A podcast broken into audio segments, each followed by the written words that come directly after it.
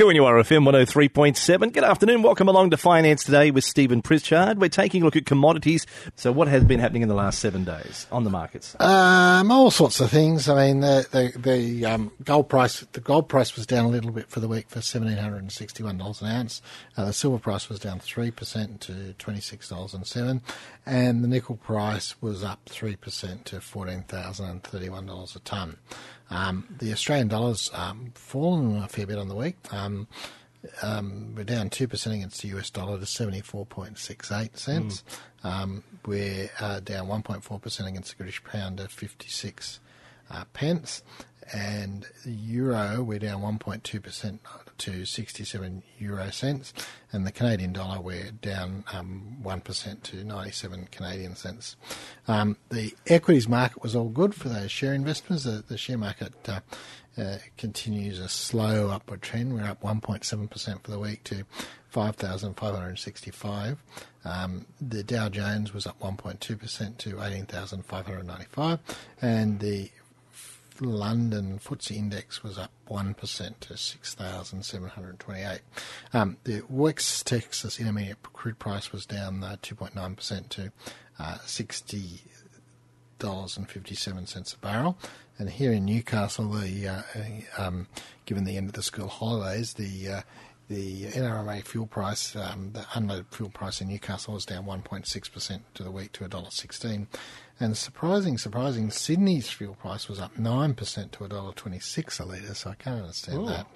Um, and Newcastle diesel price was $1.22, which is similar to last week, and Sydney was $1.17, similar to last week as well. Okay, well, there you go. And joining us now is senior commentator with the Marcus Today financial newsletter, Henry Jennings. Good afternoon. Good afternoon. How are you, Dave? Good, thanks, Henry. How's Sydney? Sunny Sydney. Good, thanks, Stephen. It's um, it's stopped raining, I think. Ah, yes. Well, it's stopped here, but I'm sure it's going to start again. like that. And uh, yeah, so it's been pretty quiet lately on the markets, but we've got a few. Well, we've had a, we've had the markets have been going absolutely gangbusters. I don't know where you've been, Stephen. I mean, we've had nine out of ten days up. We're um, we've bust through 5500. We're at 5520 um, today, and everybody is feeling very jolly and bullish about things. I, I think it's sort of Brexit is just a, a distant memory, as most markets have rebounded considerably higher. Um, we've got Dow at all-time highs. We've got uh, S&P at all-time highs. So we're at a yearly high. It's all looking pretty good. It's all looking pretty good. Yeah. And so uh, BHP's come out and said that they're going to in- increase production in the four, you know, mineral divisions to to offset a decline in petroleum. So. Mm, yeah, I mean, BHP famously or infamously bought um, a big US uh, oil business called Petrohawk for about 20 million bucks. Um, hasn't been their greatest move, I don't think, and uh, it looks like the oil production rates for this um, this company are falling off faster than BHP anticipated, um, and this is a bit of a concern for their strategy going forward. So they are looking at plugging the holes. Iron ore is not such a major focus, um, although it's a major part of their business, obviously, but they have disappointed with their production uh, numbers from uh, digging the dirt out and shipping it from Port Hedland. And um, so they're looking at copper and other minerals to, uh, to save the day. Yeah, that, that US uh, oil business is a disaster. It has been an absolute disaster, and of course, the other problem that BHP have is the uh, Samarco uh, dam tragedy in, uh, yeah. in Brazil yep. continues to haunt them and will continue to haunt them for years to come, much like uh, did uh, mm-hmm. back in the 80s and 90s. Mm-hmm, mm-hmm. And, and going from there on to something that's good news, or maybe good news, or may not be good news, Trans- Transurban CityLink um, uh, tollway in Melbourne has turned into such a, a gold mine, supposedly, that the, the government, the Victorian government, may be going to review the concession agreement. Yeah, well, I mean, everybody that knows when they're driving their cars through the traffic in the morning and you hear that beep as you go through the tollway mm-hmm. and realises what a great money spinner all these toll roads have been, especially you know, Sydney is the uh, the national capital of toll roads, and we've got another one set to come with uh, with WestConnex in 2019. So, um, yeah, it looks like I mean Transurban have been making off like bandits um, with their um, with their CityLink business in uh, in Victoria or in Melbourne, um, and um, there is a concern, I guess, that if they make too much money, the government will look at it, not so much taking it away from them, but maybe perhaps shortening uh, the time frame that they have on being the operator of those um, those toll roads. So um, it'll be interesting. I suspect uh, at the end of the day, money talks. Corporate certainty is probably better than corporate uncertainty, and the Victorian government will probably shy away as Transurban's doing a pretty good job, but it is a risk. Mm, mm. Or the government might like putting up their fees or something. Well, I think that I, I was reading actually yesterday that they've the, um, certainly the RTA or whatever it's called now, Roads and Maritime Services in um, in New South Wales, is putting up the amount of money you have to store on your um, e-toll tag, and it's also charging more for um, for credit cards. Um, you know, got 1.25 percent uh, fee for credit card top-ups of your um, of your e-tag, so they're going to get you. Uh, yeah, it's, yeah. Um, it's scary. There's no way they'd be paying 1.2%. There's just actually no way. No, no. It, it's, it's another, just another banking uh, rip-off um, that we unfortunately have to endure. Yeah. And um, Australian Pharmaceuticals have got a couple of new store formats and they've decided to, uh, for their Priceline pharmacy business, and they've decided to roll those out. Yeah, this is uh, this is actually one near me on the Northern Beaches in uh, in Warringah Mall. They've been trialling some new stores. I mean, they're not bigger. Um, they are not carrying any more uh, lines of products, but what they are doing is they've got better lighting, they've got digital um, interaction in terms of uh, customers can, can find out more about products and uh, find out what health benefits they have. Um, so um, it's just, I guess, making it a lot more snappy. They um, they, they say that uh, it's driven sales up around sort of five to ten percent. So um, it's, I guess, it's good news, and they're now going to try and roll them out in others, but still looking for uh, feedback from uh, from uh, customers, I guess. Yeah, I mean, pharmacy must be quite competitive. I mean, in Hamilton, we, we went from two pharmacists to four. I mean, I, I, really don't know how they can make all their money there, but anyhow. No, I mean, it's um, there's always been lots of moves um, to bring pharmacies into supermarkets and make them more generic, which of course the pharmacists have uh, push back on. But uh, you know, certainly in, in our local suburb, we do seem to have quite a lot of chemists, mm, mm. Um, including the the, uh, the big one, which is Chemist Warehouse, which is the big discount one. But there's still others that seem to survive, so they must be doing something right. Yeah, and. Um, home loans and uh, Resimac have decided to merge and create a $13 billion home loan portfolio. So, yeah. so some of these alternative bank lenders are getting quite quite large now. Um, they are getting quite large. This is um, Home Loans, which is actually a, um, a listed company, um, is uh, is going to uh, merge into a $13 billion mortgage provider. So, um, so Home Loans will end up being uh, uh controlled 72.5% uh, um, by Resimac. but yeah, it's certainly going to be uh, interesting competitive pressures again banking sector. So um, yeah, it's it's unfortunately for the for the big four because they no longer really have overseas strategies. Um, it's very much a um, you know a, a, battle in the trenches for them in uh, in mortgage uh, markets in Australia. Mm, that's right. Because a lot of these, these alternate lenders depend on um, securitization as well. So um, they do. I wonder what will happen if yeah. we have another GFC again. Well, I don't. You know, I, you know, you only get one GFC in your lifetime. We hope, we hope, Henry, we hope. Well, we've had minor setbacks, but uh, yeah, I, I, would think uh, you know we'd, we'd be uh, pretty unlucky to have two. Mm. And um, Northern Star, the boss of Northern Star came out this week and predicted that the, you know, well, of course he would, um, that the gold prices will surge after the US election. The gold price has been going up strongly, and, and Northern Star's um, share price has been going even more strongly. Yeah, I mean, the, all the gold stocks have been absolute bumper performers this year. Um, the gloss is starting to come off a little bit. Um, the uh, I guess um, up till the last couple of weeks, there was you know, serious global concerns around uh, political events, the Brexit, etc., etc. Um, lots of risk, and people did pile into gold as a, uh, a hedge against those concerns. And of course, the gold stocks went absolutely ballistic on the back of it. But you know, Bill Beament um, is uh, predicting that um, the gold price will go bananas. He does predicate that on Donald Trump winning the um, the U.S. election. So um, I think if, um, if if Trump does win the U.S. election, then kind of all bets are off. But it certainly would be um, a safe haven for uh, for investors in, in, in, what would become maybe a particularly more volatile and um, strange new world. Which comes back to our comments previously, you know, your comments um, that we should always hold some gold stocks in your portfolio as a bit of insurance. Well, I think you should. I mean, at the moment they're in they're in very much in profit taking mode, and they've really come off the boil. So um, I think there's probably more downside to come, only because they have run, you know, particularly hard. I mean, things like Evolution have, have run, you know, from uh, from 90 cents to three dollars in the last year or so. So um, you know, there's inevitably going to be some profit taking, some backing and filling, um, and we have seen the gold price come off. And a number of brokers have been downgrading their um, their uh, recommendations on the sector. So I think we're going to see more selling, but it's probably not a bad place to uh, start picking some up as we head into the um, to our spring and their autumn Mm-hmm. or fall, um, because I don't think you can discount Donald Trump becoming president. No, I think that's that's for sure. Well, you know, I think we've seen in the last year that um, stranger things happen, and no one thought Leicester City would win the Premier League. No one think would thought that uh, the Brexit vote would go the way it did.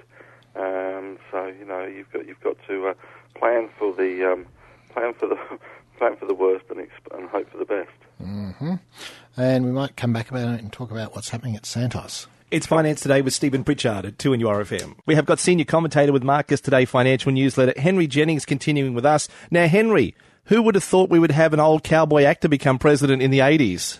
exactly. Who would have thought it? It's. Uh, I think uh, Donald Trump's wife needs a new speechwriter. That's for sure. Mm, I'm sure they can buy Copy and of those. paste, that's all you've got to do. Cut and paste. I mean, it's uh, yeah, it's uh, plagiarism at its best. I guess um, imitation is a serious form of flattery, but that was taking it a little bit too far. I think. Yes, well, I'm sure they can afford a new one. um, and, and and so the CFO at Santos has uh, decided to retire. A lot of people came, seem to say that he was responsible for the failure to hedge Santos's um, uh, production book. Well, I mean, he was the. I guess at the end of the day, I mean, he's been there 11 years. Um, it's not exactly he's retiring tomorrow. He has um, told uh, the market that he's going to go at the end of the year, so they've got plenty of time to find a replacement. There is kind of a, a changing of the guard at Santos. They've got new chairman, new CEO, so I guess it's inevitable that with, with change, people that have been there for a long time um, are happy to kind of move on, especially if you've um, you know been doing the same thing for 11 years. they've probably made quite a lot of money out of it, and time to enjoy it. Yes, that's right. I mean, these people seem to make a lot of money, depending on sometimes unrelated to what the shareholders do. Oh, of course, Yeah. yeah. And one of the stocks that everyone's made a lot of money out of is uh, is Domino's Pizza and um, uh, Eagle Boys Pizza, which was a competitor, has gone into administration this week, and Domino's is looking at acquiring that as well. Yeah, um, I I really don't. You know, everyone is in love with Domino's Pizza. Um, having ordered it on the odd occasion, um, it is pretty nasty stuff. Um, given the um, the competitors, um, you know, your, your nice sort of um, artisan pizza places Yeah. which are up.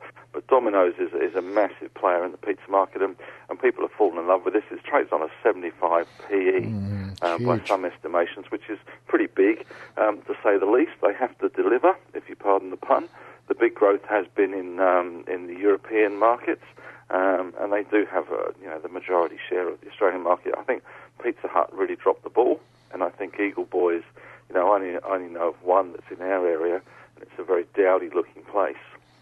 I guess the danger for Domino's here is not that they um, they can buy Eagle Boys or some of the Eagle Boys. Maybe they have competition concerns from the ACCC, but um, that Pizza Hut and Eagle Boys actually got together and uh, sort of reinvigorated their offering and uh, and had a real go at it. But um, that doesn't seem to be the case just at the moment. But it's it's a market darling. I'm a little bit sceptical and cynical, I have to say, about this one because. Um, it's just pizza, Stephen. Yeah, I know, and Not- and, and the you delivery. haven't deve- you know, developed the cure for cancer. No, it's just that's right. pizza. No matter how, how much you dress it up with it being a technology company and it's so cool that you can look at your app on your Yes, phone and yes. see where your pizza is. Do you really want to know every inch of the, you know, where your pizza is and which road the pizza delivery man is on Yep. and what music he likes? I don't. Yeah, but the kids do. But I think it's probably time to take profits, is what you're saying. Yeah, I'm just a little bit sus on that one. Yeah. So speaking of, uh, there's a new float coming along, Property Link, to take advantage of the uh, uh, booming property market in Australia. Yeah, well, there's there's a number of new floats uh, coming along. Property Link is one of them. They're looking to raise about um, 500 million bucks in um, in this new float. Um, so yeah, it's um, it's there's another one called Viva Energy, which owns a bunch of uh, petrol stations, which um, is also looking at a float around 900 odd million dollars for that. Um, Property Link is a manager of industrial and logistics business properties. So um, yeah, I mean all these REITs and uh, property trusts have done very well. In I guess in, a, in a, an environment of zero or, or negative interest rates, um, these offer investors a good way to um, to invest in industrial and commercial property with good yields in a low interest rate environment. Yeah, yeah, that's what people like. Ah, they do, don't they? Uh, they're chasing yields too. And They, so, they all chase the same things at the same time. Mm-hmm, um, and Exxon, Exxon's topped the bid for Oil Search. Yeah, Oil Search has, has played this really well, I think. Um, Exxon has come in and topped them on their bid for InterOil. Um, not a, and Oil Search have said they won't increase the bid. They said that this morning. So they walk away with a $60 million break fee, which is handy. Yep. That's, that's uh, not bad for a few uh, few hours of lawyer work. Um, and they've also now got a, a major player um, taking out that Total stake in, in that very um, um, impressive Elk-Antelope uh, project up in PNG. So I think they've done a pretty good uh, deal and played their cards very well. So they will walk away with a, a big new partner, an increased valuation for their sh- part of the, the deal, and uh, 60 million bucks in their skyrocket as well. And uh, and uh, the other the other ongoing sales saga is the uh, Woolworths business, um, the hardware business, and uh, Yeah. some of. The um, the ACCC this morning has cleared Metcash um, to bid for um, or to acquire or do any kind of deal with uh, with Woolies for their home timber and hardware business or even some of the Masters things. Um, so Metcash owns Mitre 10. So um, there were some competition issues, but they have cleared them, which I guess will help uh, Woolies try and extract the highest possible price they can uh, for any assets they want to sell. I mean, we're getting close to decision day from these guys, but um, at least now they've got a, another player in the in the game. Yeah, but a couple of the hardware. Oh, there's a group of hardware stores are concerned about going to Metcash, and they're talking about um, doing a breakaway type. Yeah, there were some some people that um, that had, the, especially the home timber and hardware business, were looking at uh, at breaking away. I haven't heard anything more on that, but I'm sure um, these guys are um, poring over um, due diligence at the moment to uh, to work out a deal. Mm, that's right. And uh, just to finish up with, the, the the opposite appears to be having the property prices in the UK. Um, to us, they seem to be falling as a result of the the Brexit vote. Yeah, well, I mean, uh, Brexit has been a, a big uh, moment in British politics and in British economic life, but at the moment it seems to be a bit of a fizzer, I have to say. And the Bank of England uh, has not cut rates; they were kind of expected to, and they've even said that the expected slowdown hasn't really materialised. And the currency has bounced back; their stock market has bounced back dramatically. Um, it's now way higher than it was before the vote. Um, and of course, the pound has helped those exporters. Um, so it looks at the moment they have their lowest unemployment rate in 11 years. They've got a new prime minister. So I, I'm not sure that Brexit is going to be such a massive thing as uh, initially thought, um, but we shall see. Okay, well, we'll speak again next week and see what's happened during the week. We will. It's always a fun time, Stephen. Okay, thanks, Henry. On air, online, and on your smartphone. 2 and URFM 103.7. It's Finance Today with Stephen Pritchard. We invite your calls on 49216216 if you have a question for Stephen or you'd like to join the conversation. And we're having a chat now about estate planning. How important is it, Stephen? Well, as they say, there's two certainties in life: death and taxes. So um, today we're going to talk a bit about estate planning, um, and, and it's very important. Um, you, you know, you, you, you've got you're accumulating these assets during your lifestyle, and most people do, and you need to make some provision as to, to where they're they're going. Otherwise, they're likely to end up not where you want them to end up.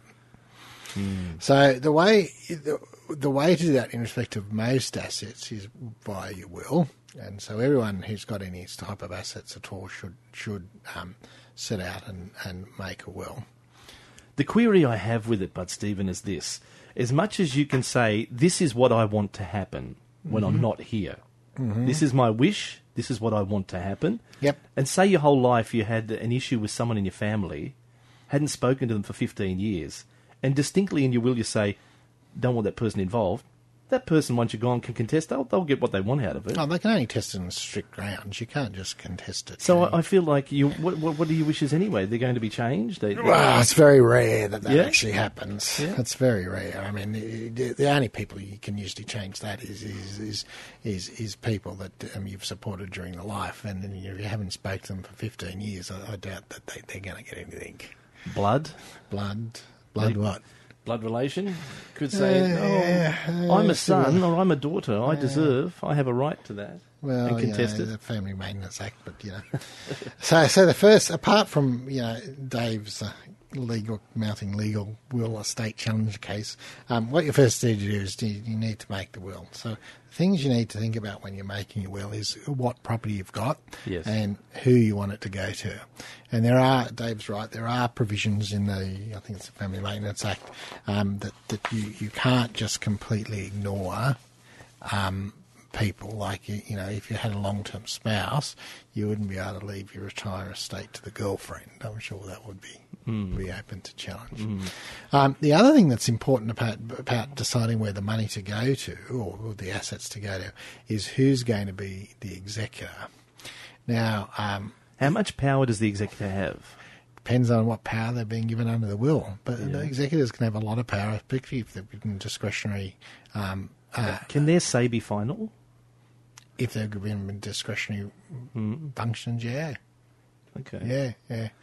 So, um, straightforward will. I mean, if you've just got a house and you're just going to leave that to your wife, it's it's it's, it's probably or your spouse or your husband, I suppose. Um, it, it's probably quite easy to to to um, um, leave them as the executor.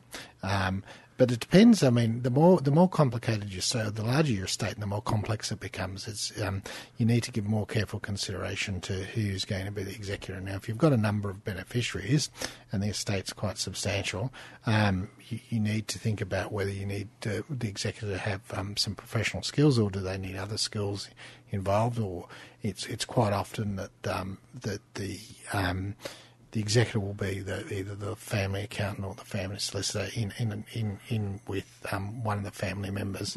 Um, particularly if there's a number of siblings and the estate's got to be split up, and um, you, you want to try and avoid disputes over who gets Yeah. what, and because I've seen a number of those. Oh, Yeah. Not pretty. No. Yeah, especially especially large ones. There's some money involved. Yeah, they can they can get um, quite nasty.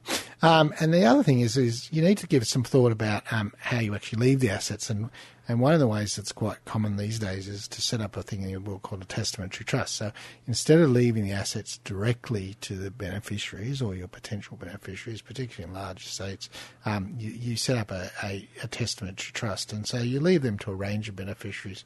And so an example might be if you've got um, um, um, a, um, a couple of children um, uh, who've got families of their own, you might decide that uh, that you'll leave half your estate to each of the children. But what you do is you'd leave it to a testamentary trust with each of those um, children as the principal beneficiaries, and the rest of the family as um, additional beneficiaries.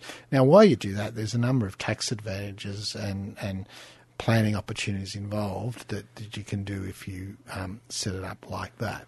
So, you know, particularly in large estates, um, and estates are getting quite large. It's Yeah. not unusual to get, you know, particularly increasing property prices now, to have a, a million dollar plus estate. You need to give a bit of thought about how you structure the whether you need to have a testamentary trust or other things like that. It's Finance Today with Stephen Pritchard, and we're talking about estate planning today. Let's take a look at wills. Now, everybody should have a will. Everyone should have a will, uh, and uh, you know, even more so if you've got some some property to leave. Um, and you know, one of the things about wills, they need to be reviewed regularly and, and updated. Because our lives can change. change and our circumstances can Our change. changed So, with that, circumstances. should be a change of will. That's right, and, and, and you know, if you get married, um, your previous will becomes invalid. Right. Right. So if you if you're getting married or planning to get married, you you need to do a new will. Yes. And this is particularly more the case where you've got um, these days you've got more mixed families with the the the person you might marry marry has got a couple of children, and you might have a couple of children, and um, you, you know Which really is quite common now. that's really quite common, and, and your assets could, could end up with, um, in certain circumstances, with people you don't even know. So, you know, if you're getting married, um, you, you need to review your will um, and, and update that. Um, if you if you um, come into um, acquisition of significant um, monies, or e- even if your your children become older and um, you, you, you know that you might have made some provision while they're young, Yeah. and now they're younger, and now they're you know they're, they're in their twenties, they can look after themselves. You might want to change where the money's going to. So you need to you need to um, periodically update your will when your circumstances change, or it's not a bad idea just to go back and have a look at it anyhow every now and again, Yeah. every three to five years, and just see whether it's still current and achieves what you want to achieve. And once you make a new will, Mm-hmm. the previous will null and void. Yeah, usually. Um, um, yeah, if you if you the, the first line just basically says they'll revoke all previous wills. Now there is a process where you can amend, which isn't done commonly, but you can amend the previous will, ah. and so you have to read the two documents to together. But usually the the new one revokes the old one automatically. Okay. Okay, but you need to go and get specialist legal advice off your off your lawyer, who, the family lawyer who, who can do this. Now, what about assets outside of Yeah. I mean, you asked about superannuation in the break. Yeah, there's a number of assets that fall don't actually fall inside the estate. For example, um, superannuation. Um, so this is why it's important to lodge your binding nominations with the superannuation fund, um, because that will direct the super fund trustee where to pay um, your superannuation benefits. Um, now. If you don't do that, the superannuation fund trustee has certain discretions um, where they may decide to pay the benefits um, may not be where you wanted them to end up with. So it's important to Other make- things that could uh, fall into play there prior, prior to it would be maybe a funeral insurance or. Uh, funeral insurance, um, you know, the, the most most financial institutions, if the executor goes along to the to the, the local bank or the building society and takes your um, your invoice along there from the funeral, they'll they'll pay that money out of the account, even though you haven't got probate. So I wouldn't worry too Yeah. much about. it. And the other thing is your life insurance policies. A lot of life insurance policies have named beneficiaries, and they don't fall inside the will. Okay, so they're outside of the will. Yeah, yeah. So, so if you've got a life insurance policy and your wife's a beneficiary of that, the life insurance company will pay that direct to the wife and, and not, not be treated in the in the estate. Okay, but the important part is everybody Everyone should needs to have, a will, and and after you've made the will, you need to regularly update it. It's changed circumstances. of course, as we just said. Well, we've run out of time again, as we always do, sadly. But thank you so much for today, Stephen. Okay, thanks, Dave.